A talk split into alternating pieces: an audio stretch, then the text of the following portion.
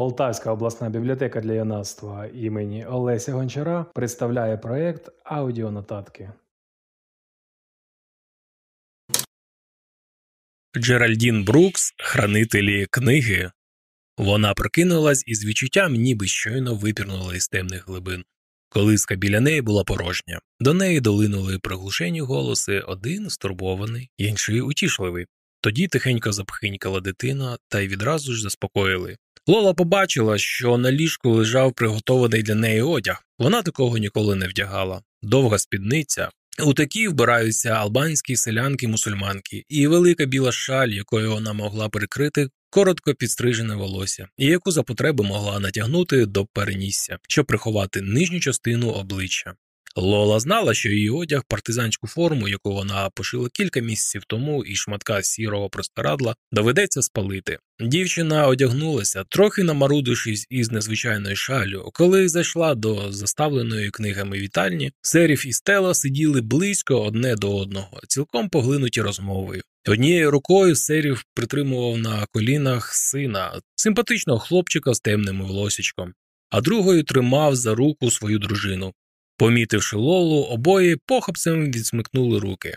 Лола знали, що правовірні мусульмани вважають непристойним навіть для подружжя виявляти почуття в присутності інших людей. Серів лагідно всміхнулася Лолі. То б міг подумати, із тебе вийшла непогана селянка, сказав він. Якщо ти не проти, ми скажемо, що тебе прислала родина стели, щоб ти допомагала з дитиною. Удаватимеш, буцімто зовсім не знаєш боснійської, і тобі не доведеться ні з ким говорити. У присутності чужинців ми зі стелою звертатимемося до тебе албанською, а ти просто киватимеш. Було б добре, якби ти взагалі не виходила з квартири, щоб якомога менше людей знали, що ти живеш у нас. Доведеться вигадати тобі мусульманське ім'я. Може, Лейла? Я не заслужила на таку милість, прошепотіла Лола. Щоб ви, мусульмани, допомагали єврейці. Та оді тобі, сказав Серів, помітивши, що дівчина от заплаче. Євреї, мусульмани, двоюрідні брати, нащадки Авраама. Чи тобі відомо, що твоє нове ім'я означає вечір і арабською мовою нашого священного Корану, і на івриті мові вашої Тори? Я ніколи не вивчала івриту, затинаючись, зізналася Лола. Моя сім'я не була релігійною. Її батьки ходили на зустріч єврейської громади, а в синагозі не були жодного разу.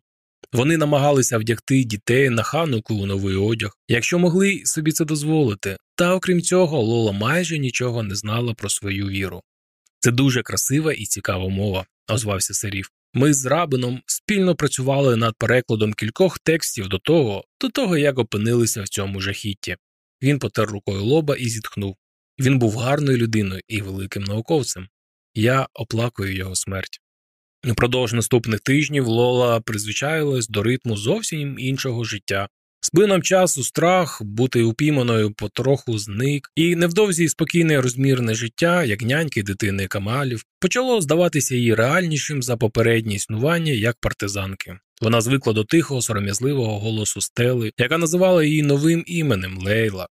Хлопчика вона полюбила, щойно вперше взяла його на руки, і відразу прикипіла до стели, яка, хоча й виросла у консервативній мусульманській сім'ї, зрідка покидаючи стіни батьківського дому, проте як донька освічених людей і дружина науковця вирізнялась непересічним розумом і знаннями. Спочатку Лола трохи боялася Серіфа, що здавався їй майже таким старим, як її батько, та його спокійні й вічливі манери невдовзі розвіяли всі страхи дівчинки.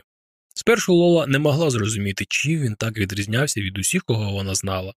То одного дня, коли Камаль завів із нею розмову, терпляче вислуховуючи її думку, ніби вона вартувала його уваги, а тоді делікатно допоміг дівчині побачити повну картину, вона нарешті зрозуміла, у чому відмінність. Серів найосвіченіша людина, яку вона коли-небудь зустрічала, був єдиною людиною, що з нею Лола не почувалася дурепою. Якщо вам сподобалось і ви хочете дізнатися, що було далі, то цю книгу ви зможете знайти в нашій бібліотеці.